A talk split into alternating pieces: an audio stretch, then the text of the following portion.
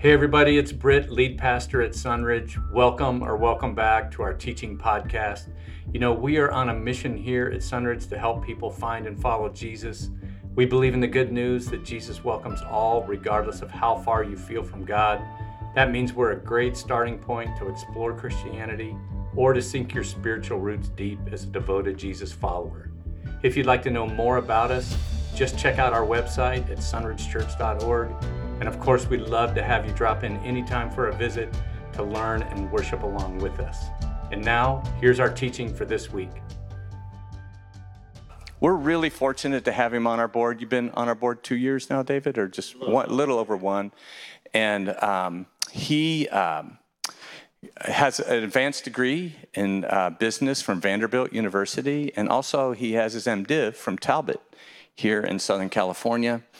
And he spent over 20 years uh, with Campus Crusade as a missionary over in Russia and, and uh, Kyrgyzstan. Kyrgyzstan, yeah. And um, so, who better to talk about a missionary trip that the Apostle Paul took other than David Williams? So, Sunridge, he spoke during, the, during COVID and outside and online, but you've never seen him live in here. So, would you give David a warm welcome from Sunridge? Thank you. Thanks, buddy. Well, it's great to be here, and um, it truly is an honor to serve um, this church and uh, the people here. And so I feel very humbled and honored to be a part of what God is doing in Sunridge. And as Britt had mentioned, uh, the last time I spoke, uh, the first time I spoke, we were outside, and I think, if I remember correctly, that's the only time I've ever worn a winter coat to preach in. Um, so that was kind of funny. But so we've been in Temecula for about six years, and um, I own a business. And I was talking to just someone in the course of work this week. School has started, football started. I don't know if you were able to watch any games yesterday, but my alma mater beat Hawaii. It was really nice. Um, but I was talking to this lady, and she's like, "Oh, can I call you back?" I'm in Yellowstone. I'm thinking, Yellowstone. How are you on vacation now? It just seems like people are back in the swing of things. And so I was a bit surprised to hear that she was in Yellowstone. And I've never been there.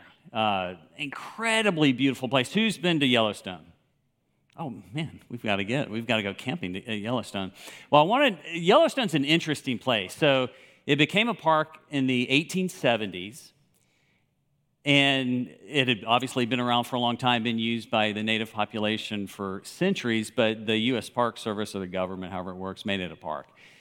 And it was a park, like I said, 1872 or so, but for some reason, the U.S. government decided to take away or exterminate, get rid of the wolf population. And what happened was a very interesting cascading event that took place when they took out the wolves. And you can put up the slide if you want. So, what happened? They take out the wolves. The wolf is the apex predator, vicious, beautiful creature. And I, was watching some video earlier this week. Humongous. They're gigantic animals. And so, as you can imagine, if you take out the apex predator in an environment, things are going to happen. So, what happened is the wolves, the apex predator, is taken away.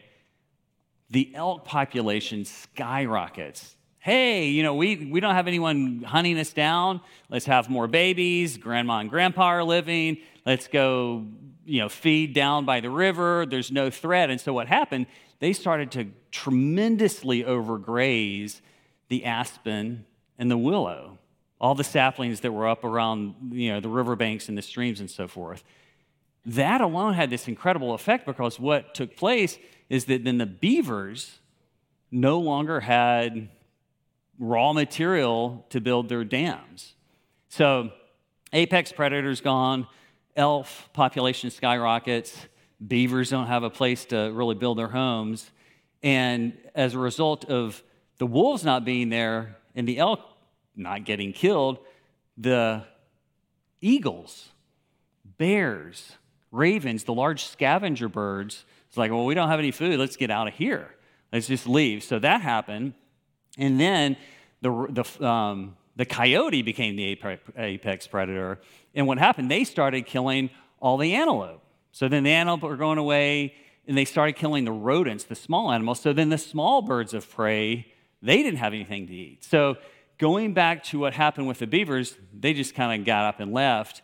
All their marshes, all their ponds disappeared. And so what happened as a result of that, you have all this free running water that's not stopped. There's no stopgap for rain, there's no stopgap for floods, there's no stopgap for just the streams and rivers that naturally flow. It caused this insane amount of erosion. 1970, no, 1995, they reintroduce the wolf, and everything gets reversed. The elk are like, hey, we can't go just lollygag around the streams anymore and need our willow and uh, aspen saplings. And those start to grow. That stops erosion. Beavers come in, they build their dams. That stops the flow of a lot of the, the streams and rivers. And it completely changed the way Yellowstone looked just by reintroducing the wolf. The wolves literally changed the rivers. An incredible story. And what that is called is a trophic cascade. When you introduce one thing into the environment, and all these other things happen as a result. Introduce the wolf, not knowingly, you end up changing rivers. And I think, like, why am I telling you about wolves? Um, I think when we look at what Paul was intending, what Paul wanted to do, he had one goal in mind when he set out on his second missionary journey. And then all these other things took place that he did not intend, he did not expect, he did not know what happened. He had one goal in mind, and something else occurred. Some great things occurred as a result. So, bring up this next slide if you don't mind.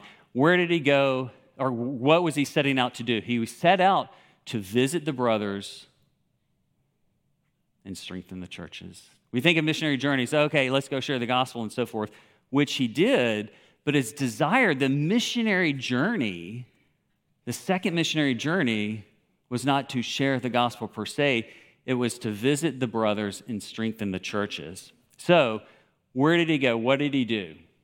Let's take a look. So, Britt had showed you a couple or so weeks ago uh, the slide on the first missionary journey. This is where he went on this missionary journey. And if you take a look, I put the modern day equivalents up there so you can, can kind of get a bearing. So he's setting out from Israel. He's looping around southern Turkey. He's going into Greece, all great vacation spots if you've ever been to any of those places. And then he kind of, you know, circles back to Israel. So that's what he's doing. He's doing this northern Mediterranean tour. I don't think he was going to, you know, see the sights. He obviously had a purpose, but beautiful area nonetheless. So that's where he's that's where he went. That's the second missionary journey, and that's what he was doing. So um, I want the way I want to approach this. We're looking at three chapters today, and that's a lot of information. And some of you are thinking three chapters, ugh, you know, that's too much to do. And so I kind of, here's the approach that I want to take. How many of you, um, and I'll explain it this way. How many of you know or use Life 360? Okay, some of you, some of you have it for your children, know where they are. How many of you have it for your married children? Some people, and how many of you that have Life 360 to keep up on your kids would not have wanted your parents to have it when you were your kid's age? I, uh, I thought that was probably the case. So here's what I'm going to do. Take a look at this, uh, this image. I was, look, I was trying to figure out where one of my daughters was and you go on Life 360, it shows basically where their phone is. And you, and you just click on it, it's like, wait, I don't even know where that is. Mountain Lilac, Hollyoak Drive. That's too granular. And so when you zoom back out, you can look at the next one. It's like, oh, I know exactly where that is. She's right. She's not, it's like a mile from my house. So I told them I wouldn't keep their photos up long, so please take that off. But basically, but basically, what I'm doing and wanting you to understand and see is that we've got three chapters today. If we get so granular, you're going to get caught in the weeds. And so I'm wanting to kind of step back, let you see an overview. And I'm about to show you a PowerPoint fell, I will admit it. This is not the way PowerPoint works. But I wanted you to take a look at it because it's a lot of information that I've kind of crystallized down. So bring up this next slide and just take a look at it. It's more bullet points, it gives you the map. The little stars are where uh, Paul actually landed. If you can see it, we've got new screens, so hopefully it's clear. Take a look, take 20 seconds. I don't want you to take a long time. Tell your neighbor themes you see, something that comes up like, oh, that's interesting. Just take 20 seconds and do that for me if you don't mind.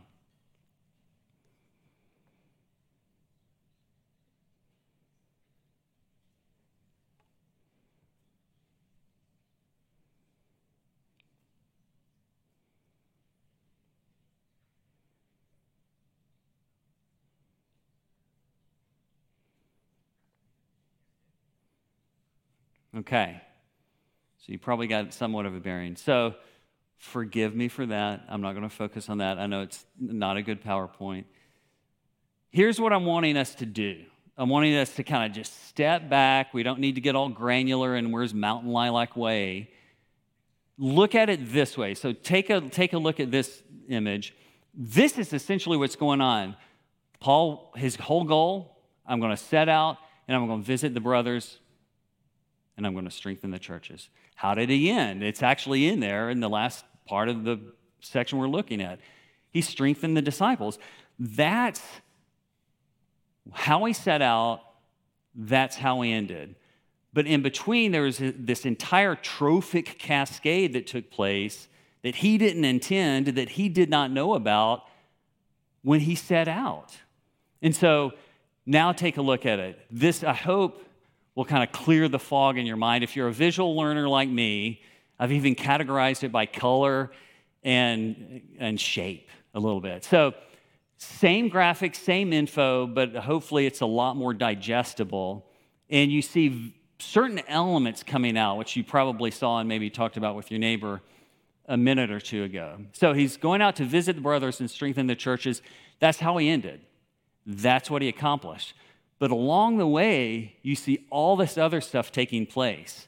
You see, well, there's a couple times he had visions. You see the church grew in numbers. You see he went to jail.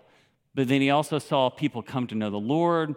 He saw this young girl have a demon cast out of her. He had this great sermon, which you could spend a whole series on in, in a message, uh, uh, the Areopagus, and was able to just share about who Christ was.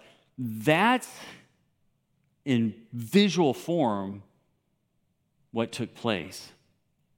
And you may be thinking, okay, yeah, I could see that happening today. That's, yeah, that's doable in Temecula. Visions, demons cast out, synagogues. I don't even know where the closest synagogue is. Like, how does this even relate to me today in Temecula? And you may be thinking, you know, who has visions anymore in modern day America? Well, my dad actually had visions. He grew up on the farm, started a business, total normal guy. And he would tell me growing up, I never have dreams. I don't remember my dreams, but I did have dreams specifically that I have not forgotten. One of them had to do with he would this was back in probably 67 1967 and he just had a dream his boss i think he was maybe working at wonder bread at the time his boss or his supervisors in the filing room talking about how things are at business, and I guess there was something going on. Instantly, he was, well, he woke up. He's like, something's not right at the business. And it led him to change jobs. And sure enough, things changed in that business. He also had a dream um, before I have a twin brother, before I and my, my twin brother were born, of two little boys in yellow pajamas. And then we came along. Um, it's true. It's true. And the whole idea of visions in dreams, it doesn't get a lot of, I guess, report, fanfare, coverage in America. If you move outside of the US, it's rampant. And I spent over 10 years uh, serving in Muslim countries. And if you were to ask, this is from personal experience, this isn't like something I read or heard about or whatever. If this entire room was full of MMBs, which is Muslim background, Muslim background believers, how many of you had a vision or a dream of Jesus or an angel appearing to, uh, to you before you became a believer? Easily 40 to 80% of them would raise their hands. That's not an exaggeration. That's real legit stuff. And I mean, even down to specific stuff like oh, you know, there's an Egyptian uh, or Muslim in Egypt, taxi driver. I had a vision that I was supposed to pick up a man in a red sport coat today because he would tell me about Jesus. Those are like real stuff that happens all over the world every single day. It's not first century Paul type of stuff. It's real and it happens every day. So, opposition, he ran into it all the time. Sometimes opposition, opposition comes just because you're in a situation or an environment or a country that, oppo- that is opposed to the gospel. Sometimes it comes directly as a result of sharing the gospel. And I've been in so many situations interrogated by the government. People try to kick in my doors. Had a guy pull a hatchet on me. Um, we've had death threats uh, from our teammates, stuff all the time, regular. And going back to Paul, Paul went through, and you can look at it in the New Testament, all the things that he went through. Jailing, and we saw it here, being beaten, jailed, shipwrecked, hungry, in danger from his own countrymen, in danger from rivers. And you have to think, as you're looking, and he probably thought, is it worth it? You know, as they're pounding him one more time with a stick or a whip, he's like, dang, what am I doing this for? Is this worth it? Why am I doing this? Now, I don't know if you are interested in space. I'm transitioning a little bit, but I'm reading a book. I love space stuff. I, am reading a book um, uh, about Copernicus and how he kind of went through all this mathematical stuff and from the 1500s and he's talking about, hey, you know what? The earth is not the center of the world, you know, or the center of the universe. The sun has something to do with all this. But my first real memory of space stuff comes from, I'm thinking it's either the Apollo 12 uh, or the Apollo 13 uh, missions to the moon. So Apollo 12 was, uh, I think it was November 69. Uh, Apollo 13 was like May, April, March or April or somewhere of 72. I'm uh, thinking it's one of those, but my memory is my twin brother and me sitting in our high chairs eating waffles, watching it on, you know, those huge TVs you used to have in the 70s. My mom had five kids under six years of age. So two sets of twins. I have twin sisters.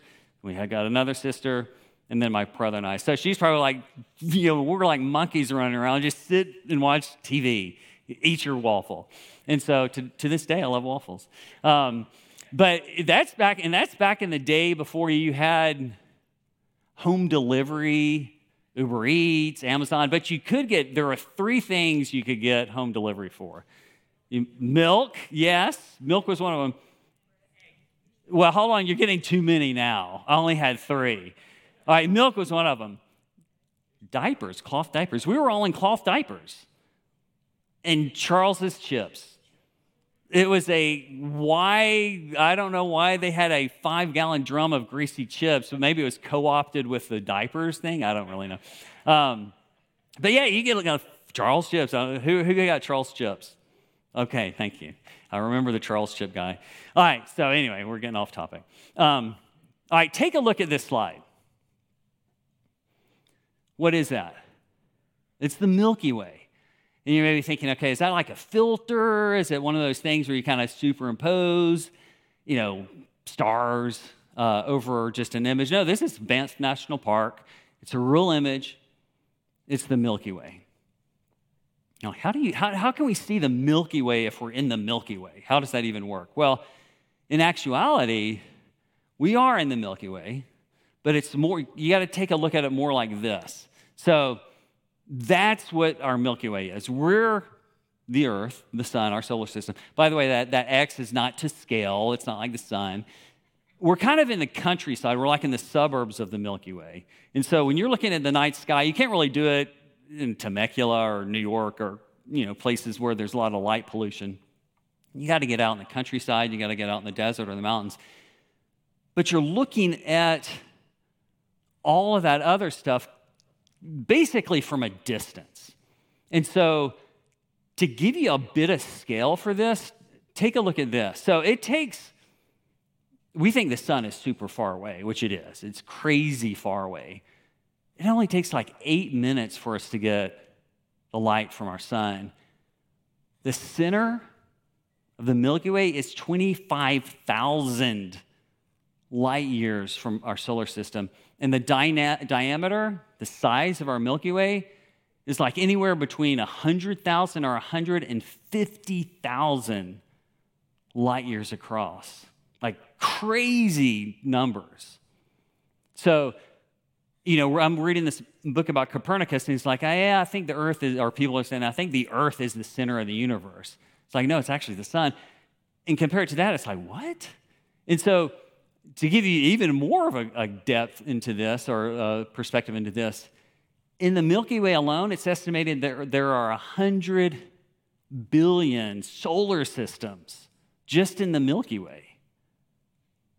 Crazy, like stupefying numbers. Like we can't even get our head around it. So I don't know if you've been following the James Webb Orbital uh, Space Telescope. Yes, it's so cool. I love it. It's JS, uh, JWST. So they just sent out the first images. Fortunately, the whole telescope worked. You, you, you may have heard of the Hubble telescope. Hubble telescope went up like 20 years ago, or whatever. Crazy good images. The James Webb compared to the Hubble is like analog internet versus dial up versus high speed internet in terms of what it can bring forth. So take a look at this image. Okay, this was from July uh, of this year. That image, take a grain of sand, hold it at arm's length. That's the part of the sky that would be covered by a grain of sand held at arm's length.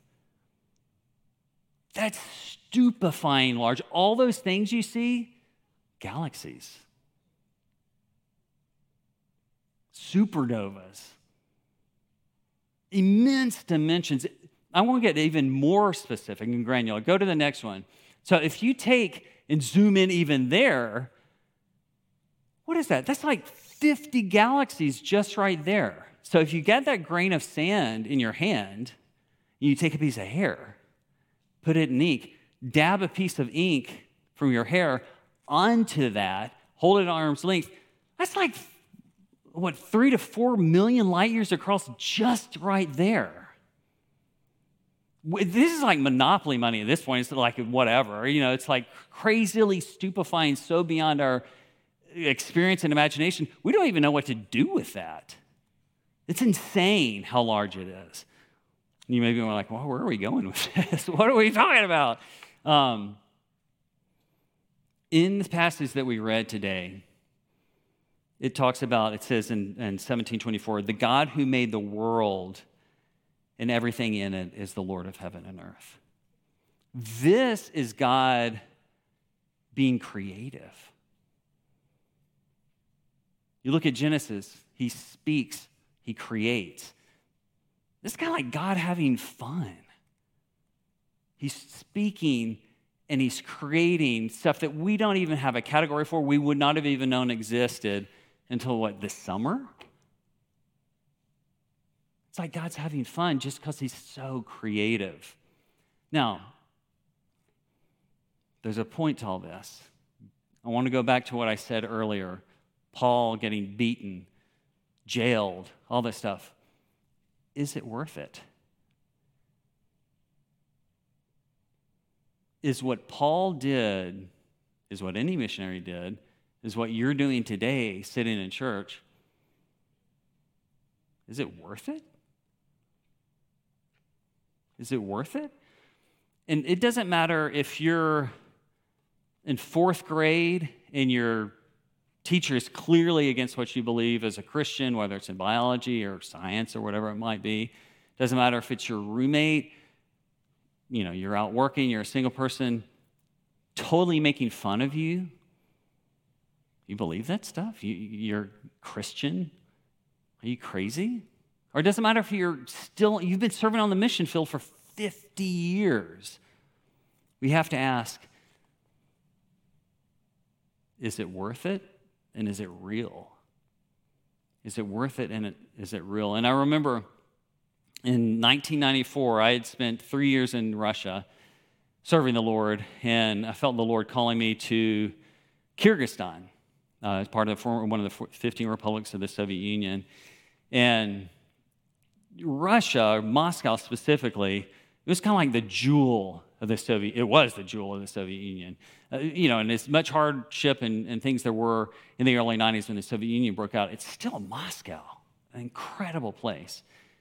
And so I felt after serving there a few years, God was uh, leading me to a place that was far less reached and fewer people were going. And so I ended up going to Kyrgyzstan and loaded up all my stuff with some other people that were moving down there. Flew into Kazakhstan, which is already, you know, you already got to fly to Moscow, and then you got to fly to Kazakhstan, and you got to take a bus to Kyrgyzstan. It's like really far out of the way compared to, you know, growing up in Memphis, Tennessee, which I did. Um, and I remember driving in from Kazakhstan, the capital of Kazakhstan, Almaty, into the capital of Kyrgyzstan. I'm like, what in the world am I getting myself into? It was really, really different. It was a, it was a Muslim country. It was far less developed than what I had experienced in, in Russia. And I was like, what am I, what did I get myself into? And it was very oppressive, in a, honestly, in a demonic sense. Um, I don't think I'd ever spent more time and felt more spiritual oppression in a place than I ever did in Kyrgyzstan. Um, and frankly, I was really scared. I'd be walking through, you know, the, it was kind of the fall of the Soviet Union, so it almost felt a little dystopian in the sense like lights didn't work. You'd be walking through the city and it's pitch black, and there'd be a group of guys huddled under this tree. You couldn't really see, but you just saw a bunch of cigarettes, and you heard these voices like, "Man, I'm totally going to get jumped here."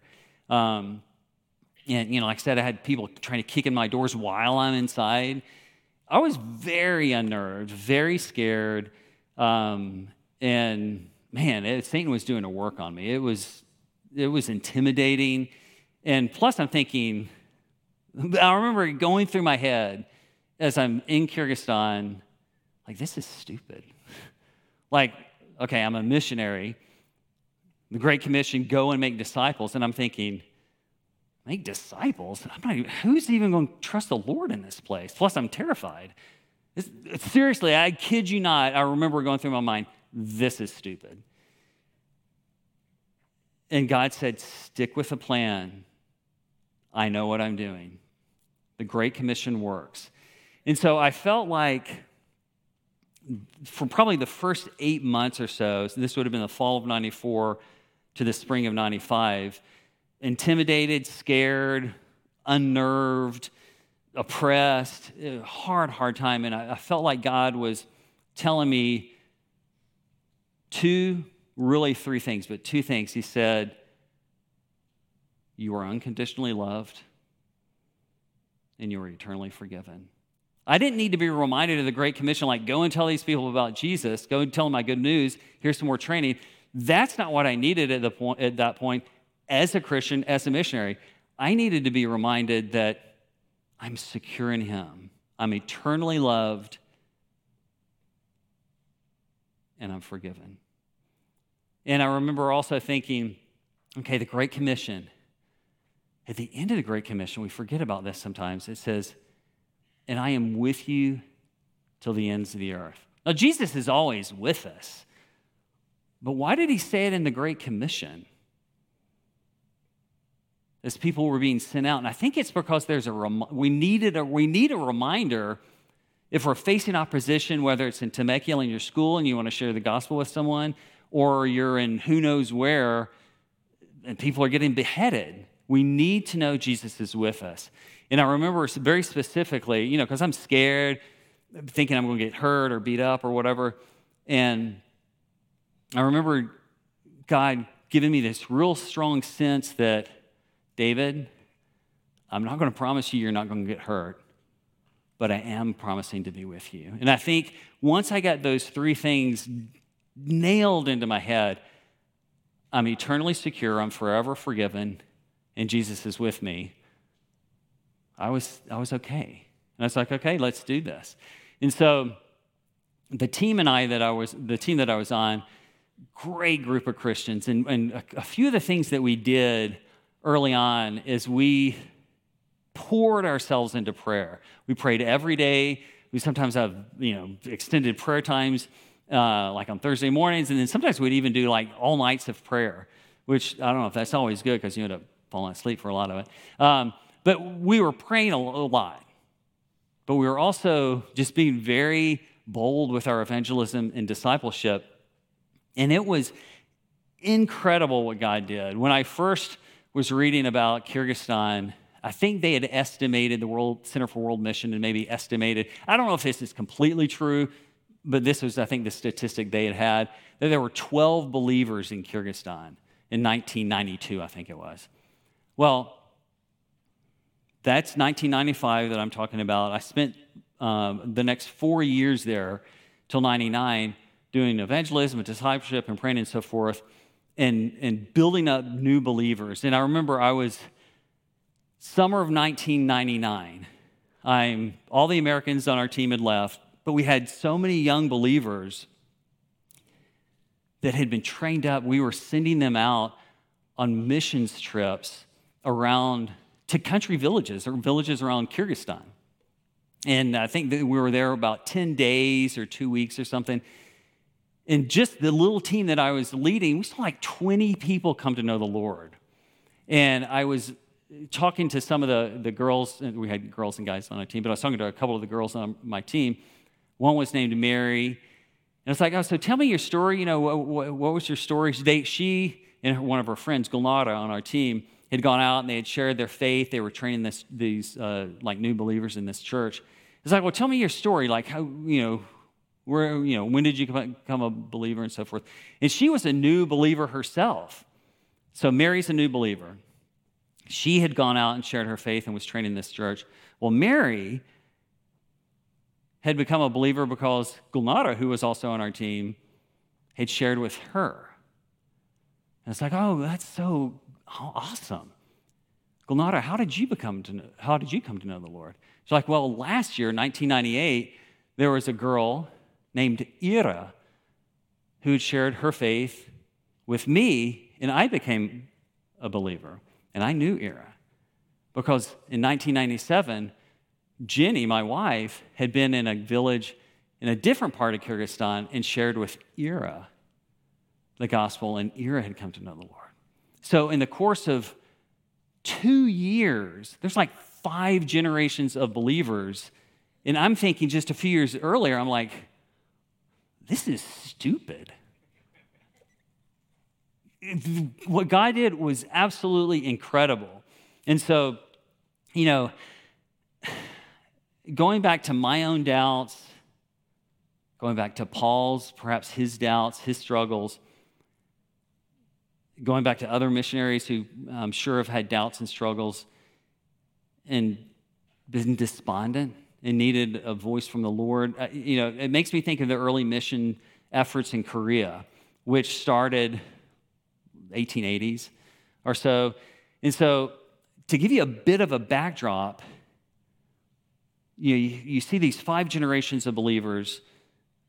You know, it goes back to Jenny. Well, Jenny's own family, and sorry, I'm not trying to embarrass you. I'm trying to, no, don't want to put Jenny on the spot, but I'm trying to paint a picture for God, what He's doing, what He's done. So, Jenny and I, we met when she came over um, to Kazakhstan in 1999. It's a very cute story if you ever want to hear it.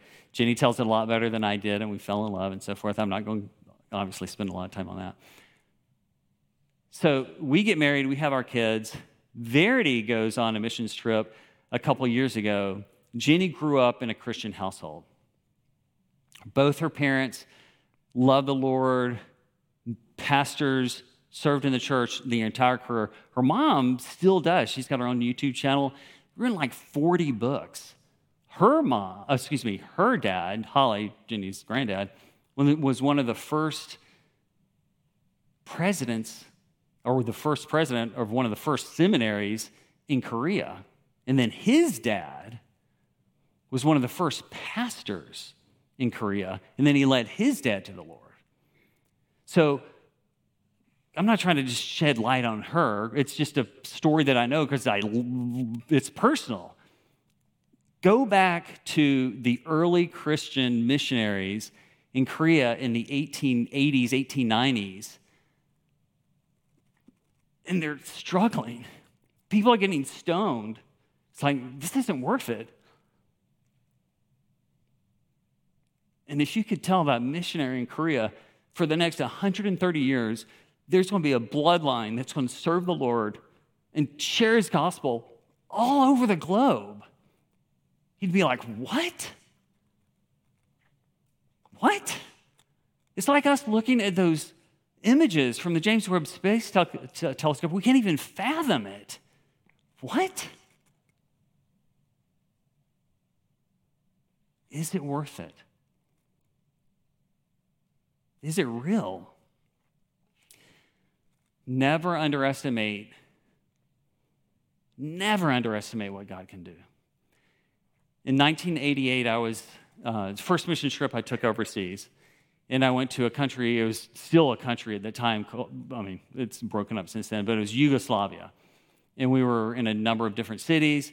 And this was in the early days, if you look at the history of missions, um, short term mission trips are a really new thing. I, I, know Paul was kind of the first guy who did it, but then it kind of just went away for a long time. But in terms of mobilizing students and doing all that, it's a pretty new thing. So in the 80s is kind of where it started to take off a little bit more. So I was in, I was after, this was my sophomore, junior year in college, I was in um, Yugoslavia. And there was uh, just for the summer. And there's a, a, few people that were already there. They had been there like eight months. And one guy was named Jim Taylor. Well, Jim, passionate about the Lord. Passion, it's funny. I was just thinking about this earlier. He was actually leading us through the book of Acts. it's funny how that came about. But um, he grew up non Christian, I think a pretty rough, hard, broken up family type of thing. And so one day he's over at a friend's house, a buddy's house. I think he was like 12 years old. And the mom was a Sunday school teacher and just, hey, I'm sharing the gospel with this kid, Jim. And um, it, it transformed Jim. Jim went home that night, prayed to receive Christ, and I don't think he ever saw or talked to the woman again. She never knew that Jim received the Lord and then ended up being a missionary. The last I heard, he was like a pastor in Texas. Transformed his life simply by sharing the gospel, never heard what happened. And his quote, reflecting on his own life story, was You never know the ramifications of the gospel. You never know what's going to happen when you introduce wolves into Yellowstone. You never know what's going to happen when you set out to strengthen the churches. All this other stuff cascades down, and we don't know what God is doing behind the scenes. You know, I had showed you all those images about the James Webb Space Telescope and so forth. That is God being creative. That is God creating something when He speaks. Imagine what God does when He's intentional and He sins. When He sends His Son to do something because He's so crazy in love with us that He can't stand to be separated from us. When He's not just creative, He's intentional and He's sending His Son to accomplish something that is far beyond what we could have ever imagined or dreamed. That's God's intentionality. And so, what drove Paul was the resurrection. Everything that you look at that Paul did, and you can bring up that slide, every single thing that Paul did was based on the resurrection. Every single thing. I didn't highlight that on the first graphic that I did. The verse is all there. Look at the passage yourself. Every single thing that he did was because of the, re- the resurrection. And I think I want us to understand that where we are, no matter where we fall on the spectrum in our walk with the Lord, you may be a new believer here. You may just be a seeker. You don't even know really what church is about. You may be a, someone that's been serving. You listen on TV. Maybe you're sitting in, in, in, the, in the stands or the seats. You've been a missionary for 50, 60 years. everything we do, everything we need to know, where, wherever we fall in that spectrum, lines up and rests on the resurrection of Jesus Christ. Nothing else. That's the foundation that we look at. That's the foundation that holds us up. And if the resurrection's not true, everything we believe is pointless. Why would you come listen to a silly man tell silly stories every Sunday morning if it's not true? Go play golf, go fish.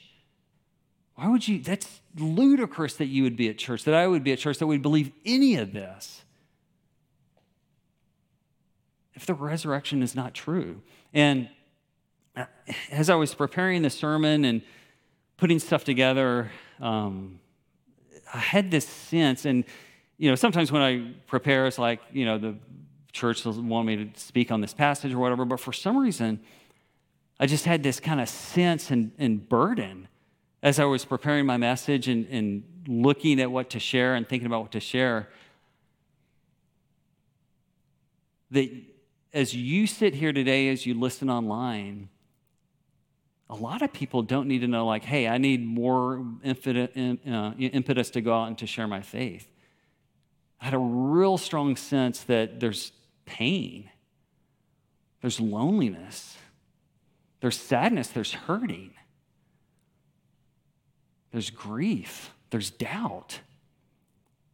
I've been there.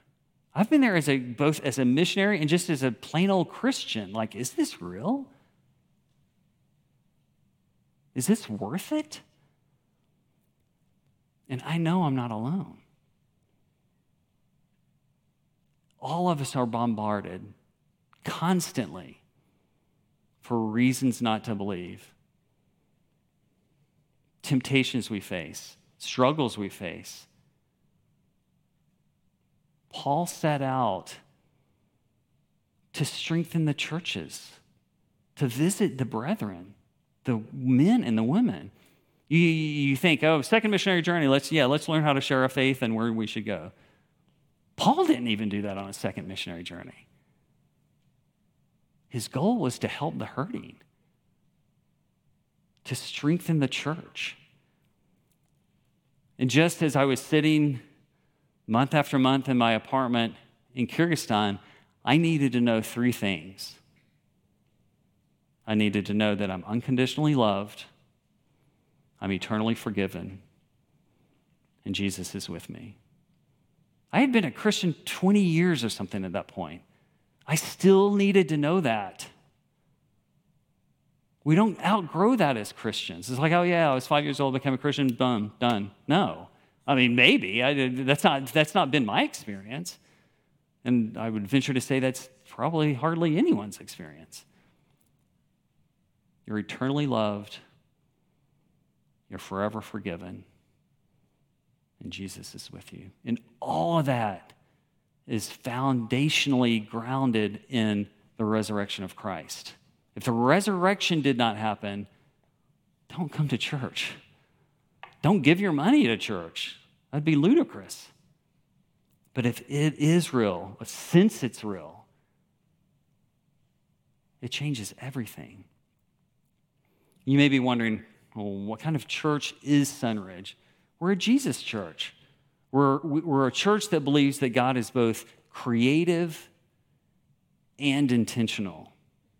And that he's so, he's so crazy in love with us that he would do anything to remove any barrier that separated us. That he would forgive our sins, that he would send his son to die for us, and he had the power to raise him from the dead. That's what kind of church we are. I'm going to have the band come up.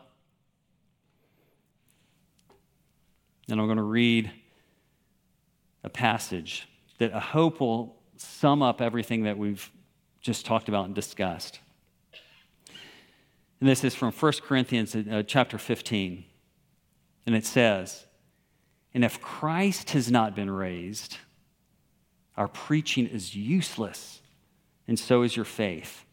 More than that, we are then found to be false witnesses about God, for we have testified about God that he raised Christ from the dead, But he did not raise him if, in fact, the dead are not raised. For if the dead are not raised, then Christ has not been raised either. And if Christ has not been raised, your faith is futile. You are still in your sins. Then those who, ha- then those who have also fallen asleep in Christ are lost. If only for this life we have hope in Christ, we are to be pitied more than all men. We're fools. We're stupid. I added that. But Christ has indeed been raised from the dead, the first fruits of those who have fallen asleep.